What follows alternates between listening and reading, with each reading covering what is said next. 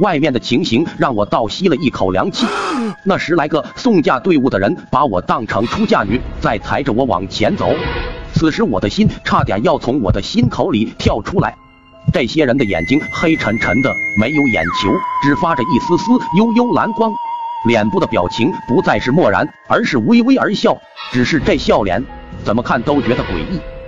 距离花轿最近的那个人阴恻恻地冲着我说道：“快了，新娘子，再过半个时辰左右，我们就可以到达阎罗殿了。”阎罗殿，那不是10殿阎君办公的地方吗？我要是去到那个地方，岂不是要白白送死？不行，这绝对不行！我当即下决定要离开这顶大红花轿。然而事情远远不是我想象中的那么简单。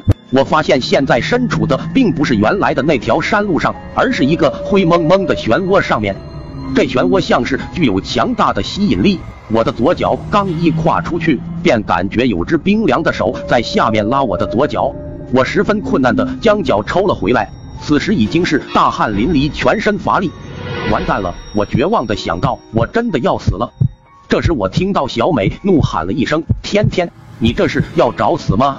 小美的这一声怒吼犹如当头棒喝，使我从绝望中清醒过来。我低头一看，发现我自己并不是坐在大红花轿里面，而是坐在悬崖上，而且我所坐的位置非常危险，只要我稍微往前移动，我就会掉进那万丈深渊里面去。这是怎么回事？我吓出一身冷汗。小美气呼呼地说道：“我方便完回来过后，就发现你不知怎么回事，如同梦游一般往前走，怎么叫都不听，最后你走到这悬崖边上，正想要跳下去，幸好我眼疾手快，一把抓住了你，不然的话你真的要掉下去了。”我梦游了吗？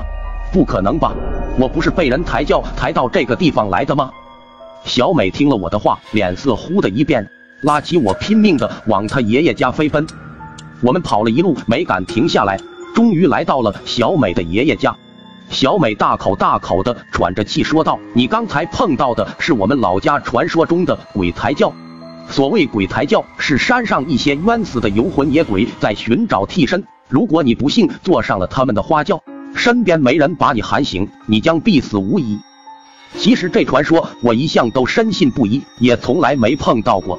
没想到你第一次来我的老家就被你遇上了，你真是幸运。我愕然了。转头看了看刚才身后走过的山路，发现那黑沉沉的密林里似乎有几双恶毒的眼睛在盯着我看。